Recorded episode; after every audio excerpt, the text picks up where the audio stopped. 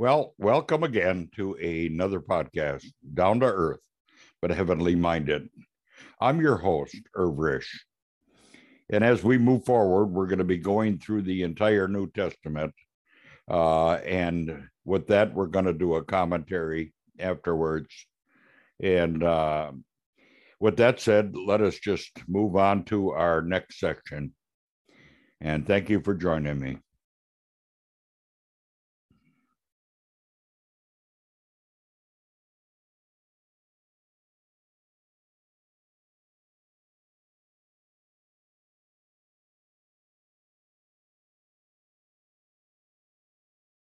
Chapter 13 That same day Jesus went out of the house and sat beside the sea. And great crowds gathered about him, so that he got into a boat and sat down. And the whole crowd stood on the beach. And he told them many things in parables, saying, A sower went out to sow. And as he sowed, some seeds fell along the path, and the birds came and devoured them. Other seeds fell on rocky ground where they did not have much soil, and immediately they sprang up, since they had no depth of soil. But when the sun rose, they were scorched, and since they had no root, they withered away. Other seeds fell among thorns, and the thorns grew up and choked them. Other seeds fell on good soil and produced grain, some a hundredfold, some sixty, some thirty. He who has ears, let him hear. Then the disciples came and said to him, Why do you speak to them in parables? And he answered them, To you it has been given to know the secrets of the kingdom of heaven, but to them it has not been given. For to the one who has, more will be given, and he will have an abundance, but from the one who has not, even what he has will be taken away. This is why I speak to them in parables, because seeing they do not see, and hearing they do not hear, nor do they understand. Indeed, in their case, the prophecy of Isaiah is fulfilled that says, You will indeed hear, but never understand, and you will indeed see, but never perceive.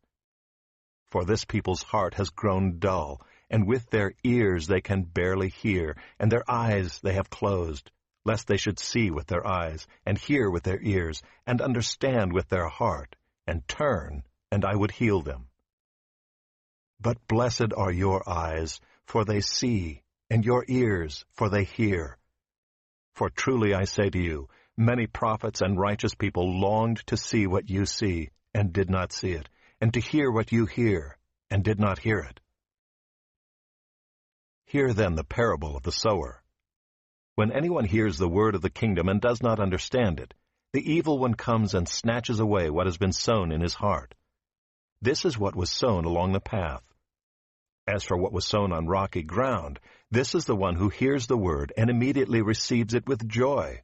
Yet he has no root in himself, but endures for a while, and when tribulation or persecution arises on account of the word, immediately he falls away.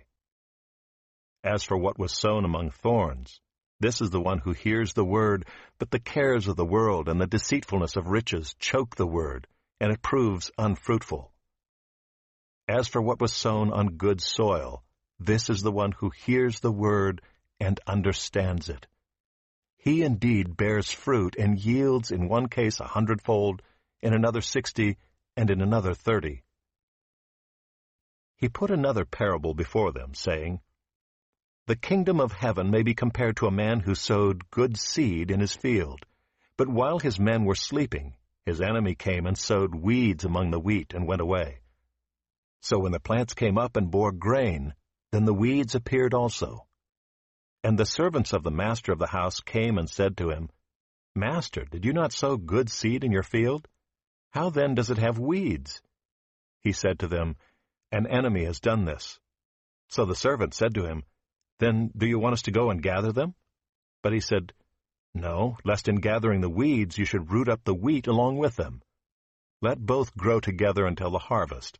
And at harvest time I will tell the reapers, Gather the weeds first, and bind them in bundles to be burned, but gather the wheat into my barn. He put another parable before them, saying, The kingdom of heaven is like a grain of mustard seed, that a man took and sowed in his field. It is the smallest of all seeds, But when it has grown, it is larger than all the garden plants, and becomes a tree, so that the birds of the air come and make nests in its branches. He told them another parable. The kingdom of heaven is like leaven that a woman took and hid in three measures of flour, till it was all leavened. All these things Jesus said to the crowds in parables. Indeed, he said nothing to them without a parable. This was to fulfill what was spoken by the prophet.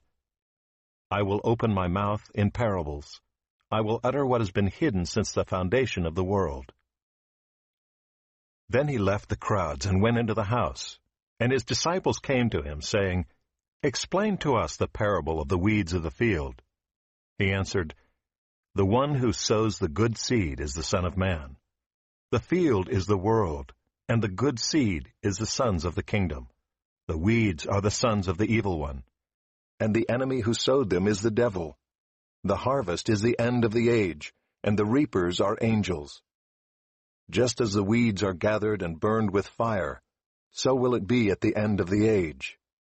The Son of Man will send his angels, and they will gather out of his kingdom all causes of sin and all lawbreakers, and throw them into the fiery furnace. In that place there will be weeping and gnashing of teeth. Then the righteous will shine like the sun in the kingdom of their Father. He who has ears, let him hear. The kingdom of heaven is like treasure hidden in a field, which a man found and covered up. Then in his joy he goes and sells all that he has and buys that field.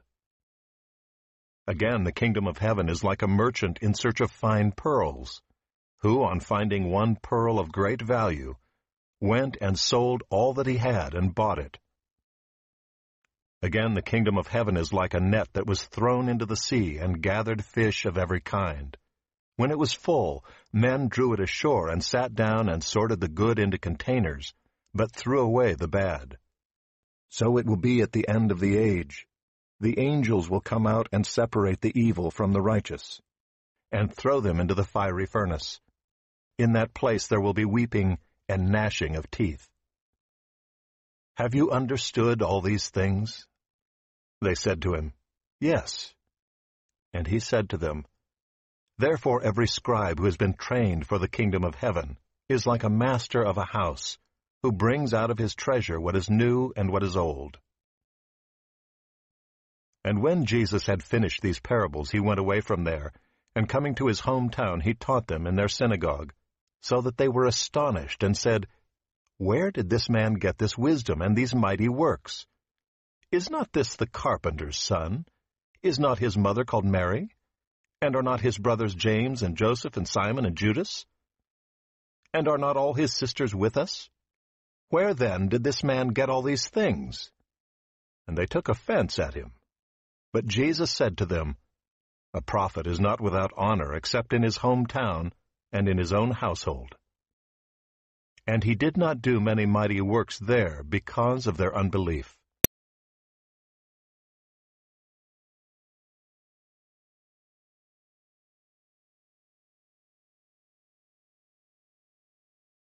Matthew chapter 13. 8. The king announces a new interim form of the kingdom due to Israel's rejection. Chapter 13. Parables of the Kingdom. We have come to a crisis point in the Gospel by Matthew. The Lord has indicated that earthly relationships are now to be superseded by spiritual ties, that it is no longer a question of Jewish birth but of obedience to God, the Father. In rejecting the king, the scribes and Pharisees have necessarily rejected the kingdom. Now, by a series of parables, the Lord Jesus gives a preview of the new form which the kingdom would take during the period between his rejection and his eventual manifestation as King of Kings and Lord of Lords. Six of these parables begin with the words, The kingdom of heaven is like. In order to see these parables in proper perspective, let us review the kingdom as discussed in chapter 3. The kingdom of heaven in the sphere in which God's rule is acknowledged. It has two aspects 1. Outward profession, including all who claim to recognize God's rule, and 2. Inner reality, including only those who enter the kingdom by conversion. The kingdom is found in five phases 1. The OT phase in which it was prophesied, 2. The phase in which it was at hand or present in the person of the king, 3. The interim phase, consisting of those on earth who profess to be his subjects following the king's rejection and return to heaven, 4. The manifestation of the kingdom during the millennium, and 5. The final, everlasting, kingdom. Every Bible reference to the kingdom fits into one of these phases. It is the third, interim phase, which chapter 13 discusses. During this phase, the kingdom in its inner reality, true believers, is composed, from Pentecost to the rapture, of the same people as the church. After this is the only identity between the kingdom and the church, they are not otherwise one and the same. With this background in mind, let us look at the parables. Ah, the parable of the sower, 13 1 9. 13 1 Jesus went out of the house where he had healed the demoniac and sat by the Sea of Galilee. Many Bible students see the house as picturing the nation of Israel and the sea, the Gentiles.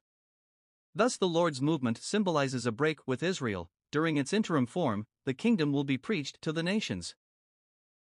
13 2 As great multitudes gathered on the beach, he got into a boat and began to teach the people by parables. A parable is a story with an underlying spiritual or moral teaching which is not always apparent immediately. The seven parables that follow tell us what the kingdom will be like during the time between his first and second advents. The first four were spoken to the multitude, the last three were given only to the disciples.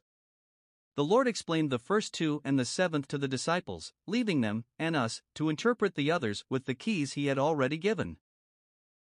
13 3 The first parable concerns a sower who planted his seed in four different types of soil.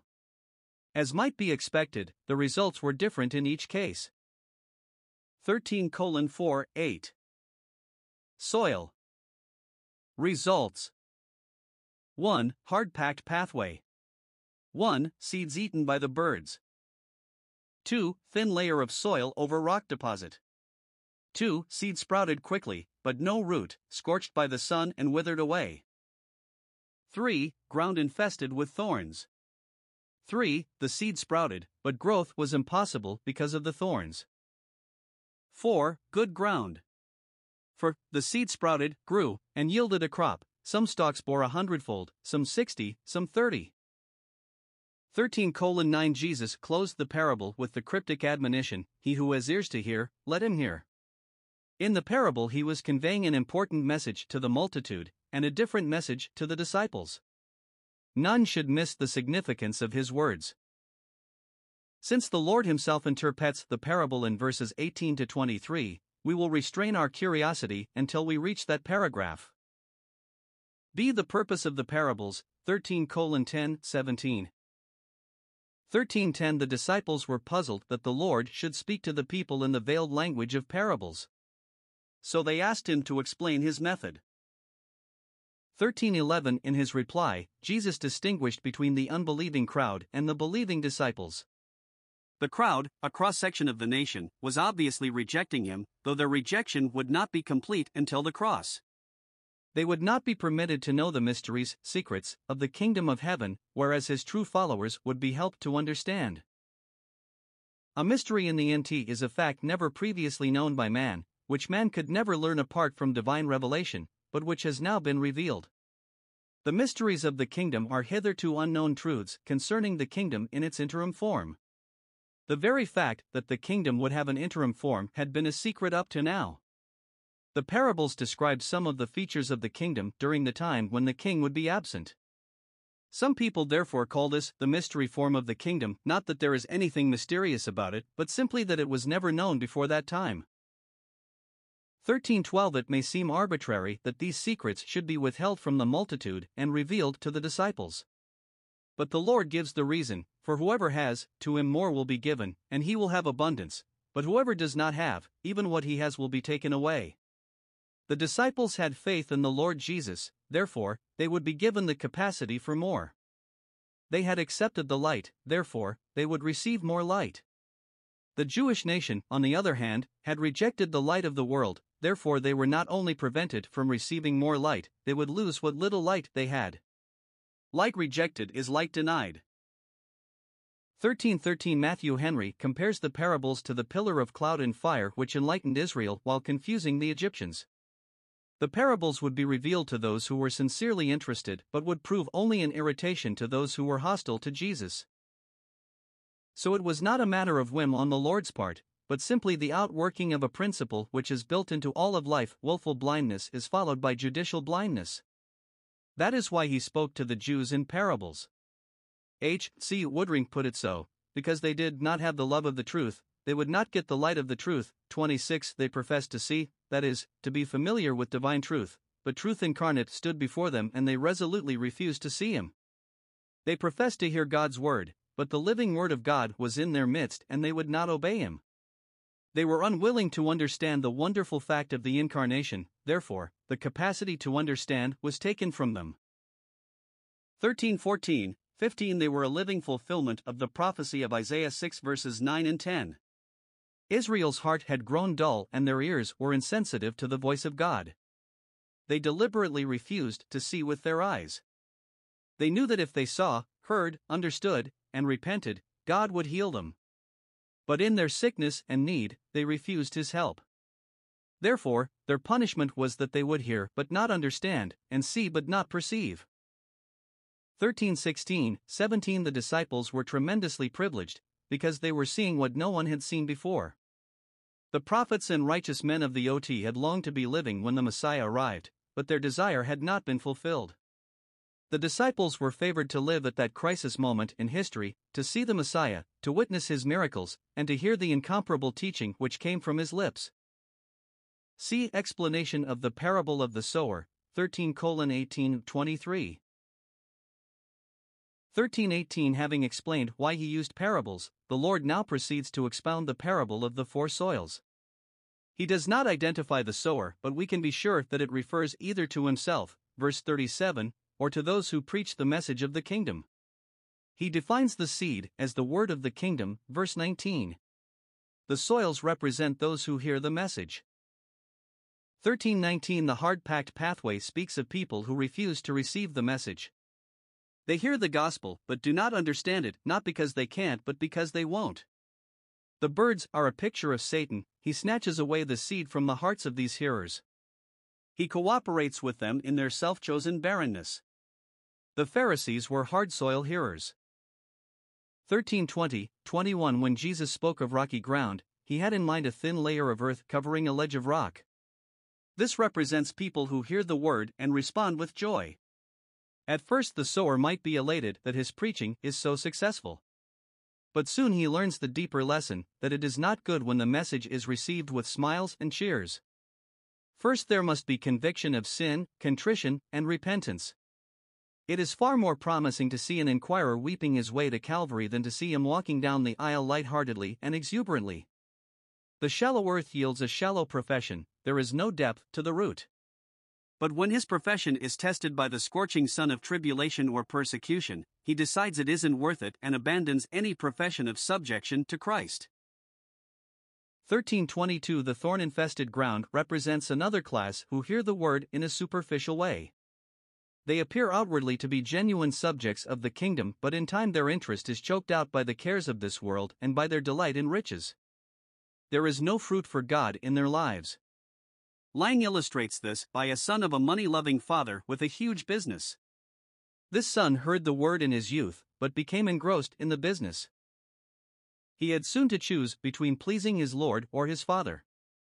Thus the thorns were in the soil when the seed was sown and germinated, the cares of this age and the deceitfulness of riches were already at hand. He fell in with his father's wishes, devoted himself fully to business, rose to be head of the concern, and when well on in life had to acknowledge that he had neglected things heavenly. He was about to retire and he expressed his intention to be more diligent in matters spiritual. But God is not to be mocked. The man retired and died suddenly in only a few months. He left 90,000 pounds and a spiritually wasted life. The thorns had choked the word and it was unfruitful. Point 27. 1323 The good ground represents a true believer. He hears the word receptively and understands it through obeying what he hears. Although these believers do not all produce the same amount of fruit, they all show by their fruit that they have divine life.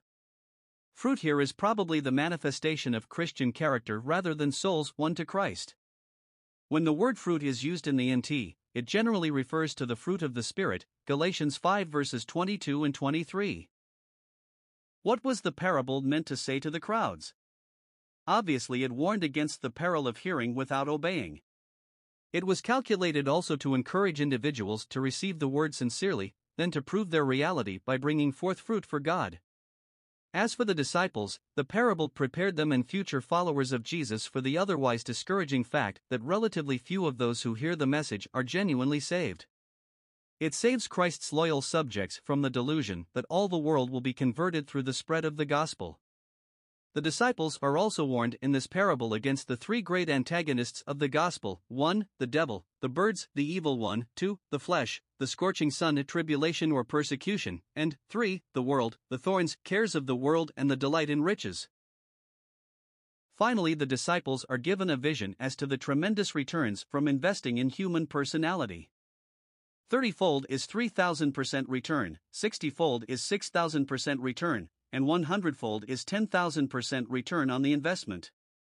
There is actually no way of measuring the results of a single case of genuine conversion. An obscure Sunday school teacher invested in Dwight L. Moody. Moody won others. They in turn won others. The Sunday school teacher started a chain reaction that will never stop. D. The Parable of the Wheat and Tares, 13 24 30, the preceding parable was a vivid illustration of the fact that the kingdom of heaven includes those who give only lip service to the king as well as those who are his genuine disciples. The first three soils typify the kingdom in its widest circle outward profession. The fourth soil represents the kingdom as a smaller circle, those who have been truly converted. 13 24 26 The second parable, the wheat and the tares, also sets forth the kingdom in these two aspects. The wheat depicts true believers, the tares are mere professors. Jesus compares the kingdom to a man who sowed good seed in his field, but while men slept, his enemy came and sowed tares among the wheat. Unger says that the most common tare found in grain fields in the Holy Land is bearded darnel, a poisonous grass, almost indistinguishable from wheat, while the two are growing into blade. But when they come into ear, they can be separated without difficulty. 28. 1327 28 When the servants saw the tares mixed in with the grain, they asked the householder how this happened. He immediately recognized it as the work of an enemy. The servants were ready to pull the weeds immediately. 1329 30 But the farmer ordered them to wait until the harvest. Then reapers would separate the two.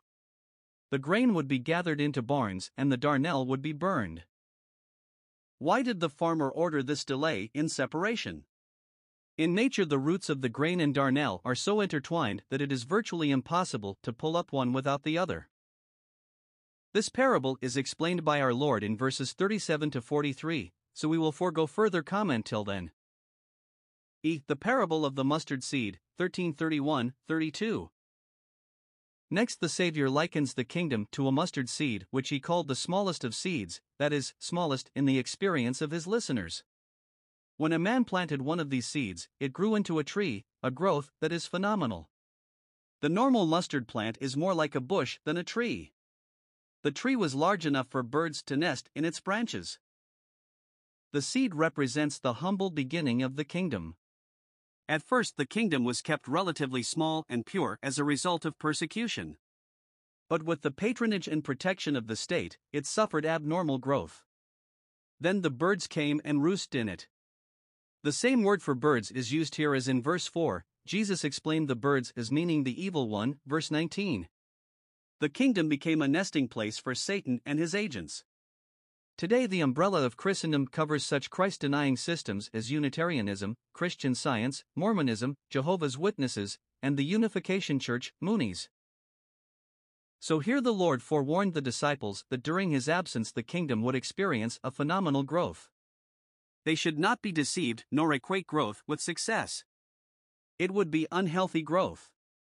Though the tiny seed would become an abnormal tree, its largeness would become a dwelling place of demons, a prison for every foul spirit, and a cage for every unclean and hated bird. Revelation 18 verse 2. F. The parable of the leaven, 1333. Next, the Lord Jesus compared the kingdom to leaven which a woman hid in three measures of meal. Eventually, all the meal became leavened. A common interpretation is that the meal is the world and the leaven is the gospel which will be preached throughout the world until everyone becomes saved. This view, however, is contradicted by scripture, by history, and by current events. Leaven is always a type of evil in the Bible.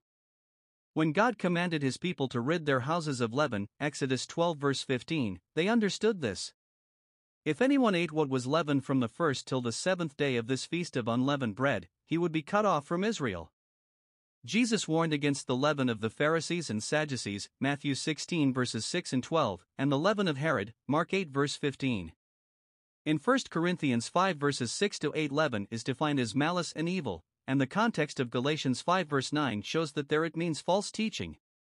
In general, leaven means either evil doctrine or evil behavior. So, in this parable, the Lord warns against the permeating power of evil working in the kingdom of heaven. The parable of the mustard seed shows evil in the external character of the kingdom, this parable shows the inward corruption that would take place. We believe that in this parable, the meal represents the food of God's people as it is found in the Bible. The leaven is evil doctrine.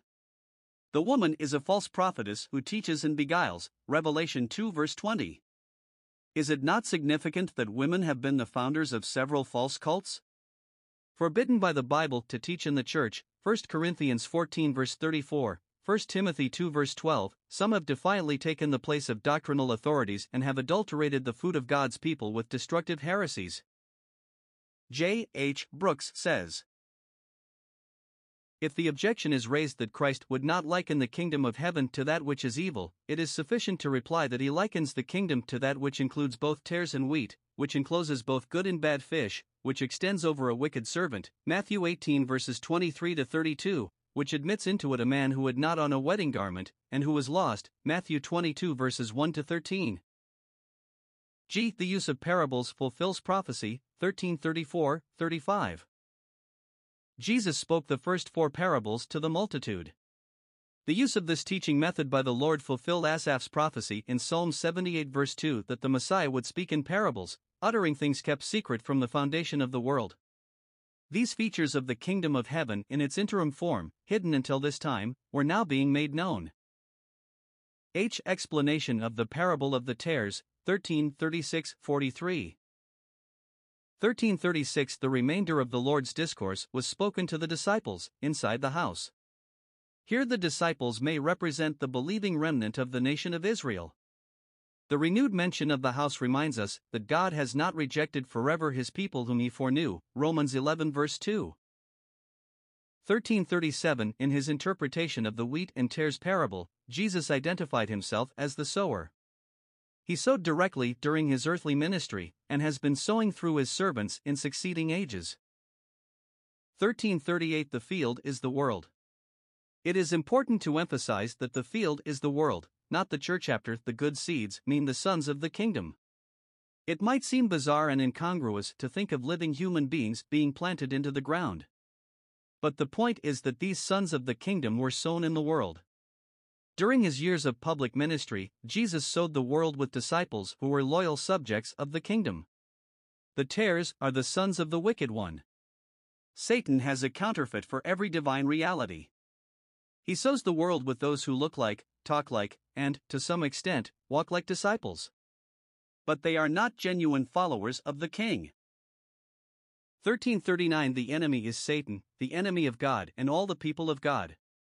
The harvest is the end of the age, the end of the kingdom age in its interim form, which will be when Jesus Christ returns in power and glory to reign as king.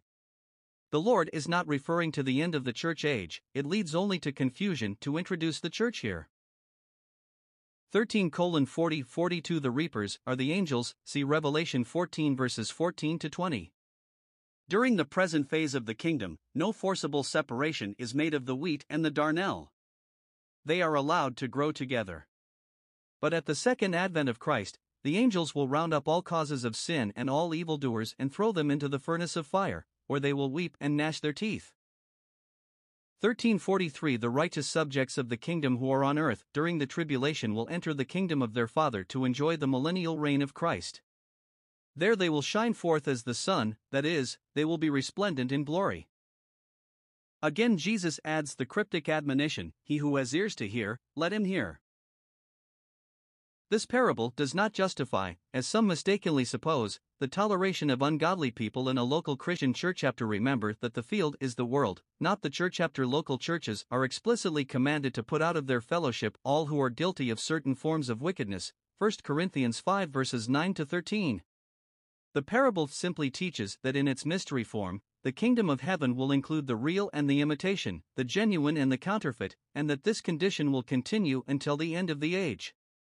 Then God's messengers will separate the false, who will be taken away in judgment, from the true, who will enjoy the glorious reign of Christ on earth. I the parable of the hidden treasure, 1344. All the parables so far have taught that there will be good and evil in the kingdom, righteous and unrighteous subjects. The next two parables show that there will be two classes of the righteous subjects 1. Believing Jews during the periods before and after the church age, 2. Believing Jews and Gentiles during the present age.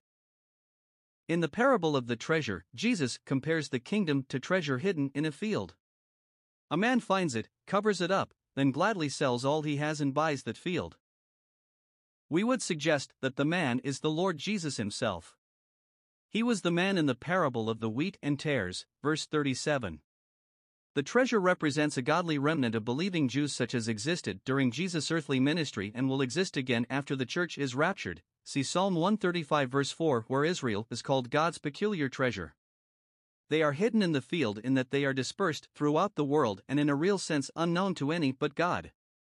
Jesus is pictured as discovering this treasure, then going to the cross and giving all that he had in order to buy the world. 2 Corinthians 5 verse 19, 1 John 2 verse 2, where the treasure was hidden. Redeemed Israel will be brought out of hiding when her deliverer comes out of Zion and sets up the long awaited messianic kingdom. The parable is sometimes applied to a sinner, giving up all in order to find Christ, the greatest treasure. But this interpretation violates the doctrine of grace, which insists that salvation is without price. Isaiah 55 verse 1, Ephesians 2 verses 8 and 9.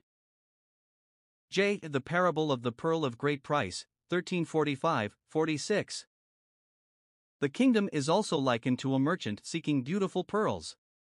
When he finds a pearl of unusually great value, he sacrifices all he has to buy it. In a hymn that says, I've found the pearl of greatest price, the finder is the sinner and the pearl is the Savior. But again, we protest that the sinner does not have to sell all and does not have to buy Christ. We rather believe that the merchant is the Lord Jesus. The pearl of great price is the church after at Calvary he sold all that he had to buy this pearl. Just as a pearl is formed inside an oyster through suffering caused by irritation, so the church was formed through the piercing and wounding of the body of the Savior. It is interesting that in the parable of the treasure, the kingdom is likened to the treasure itself. Here the kingdom is not likened to the pearl but to the merchantman. Why this difference? In the preceding parable, the emphasis is on the treasure redeemed Israel. The kingdom is closely linked with the nation of Israel.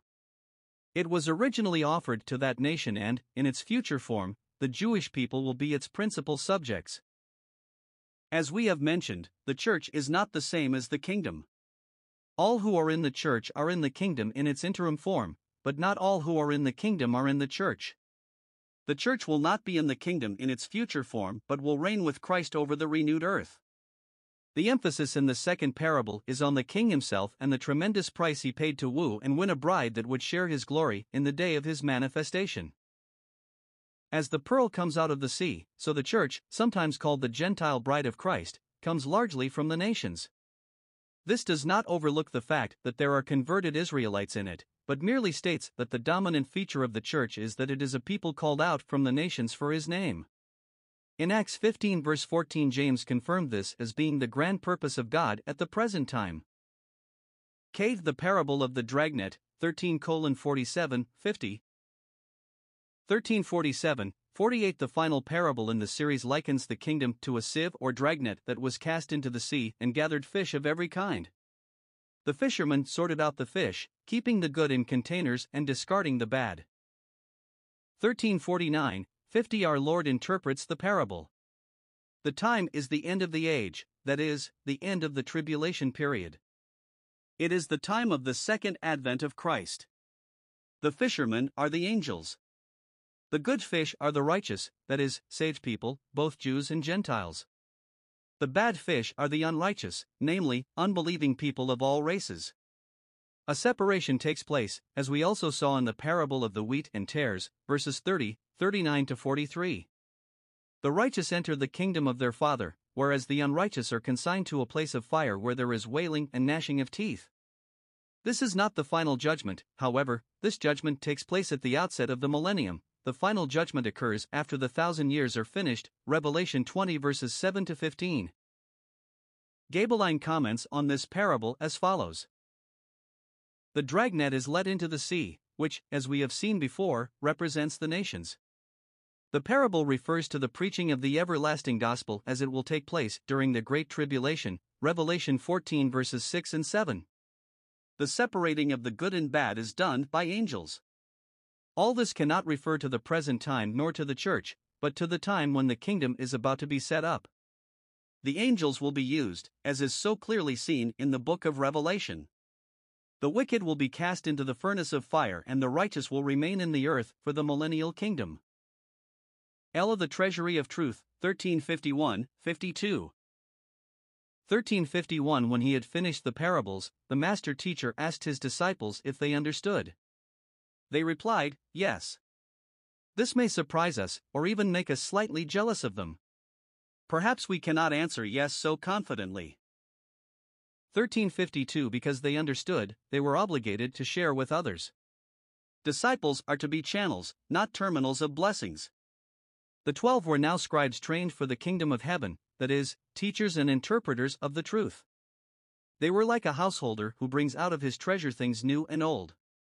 In the OT, they had a rich deposit of what we might call old truth. In the parabolic teaching of Christ, they had just received what was completely new. From this vast storehouse of knowledge, they should now impart the glorious truth to others. M. Jesus is rejected at Nazareth, 13 53, 58. 13 53, 56 Having finished these parables, Jesus left the shores of Galilee and went to Nazareth for his last visit there. As he taught them in their synagogue, the people were astonished at his wisdom and his reported miracles. To them he was only the carpenter's son. They knew his mother was Mary, and his brothers James, Joses, Simon, and Judas, and his sisters, they were still living there in Nazareth.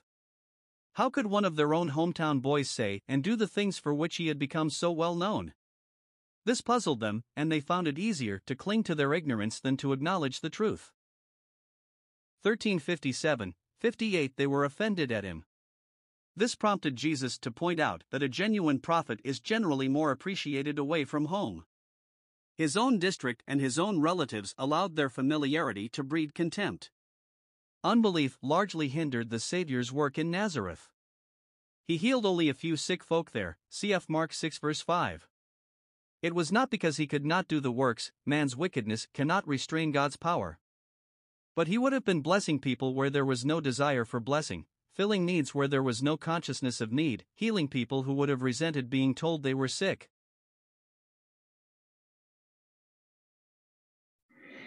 Well, this ends another one of our podcasts. And until uh, next time, just remember God is out here. And you can find out all about him in your Bibles. All you have to do is pick it up and read it. I have mine right here. And uh, God is in this Bible. So please read it. With that said, bye for now. Till next time.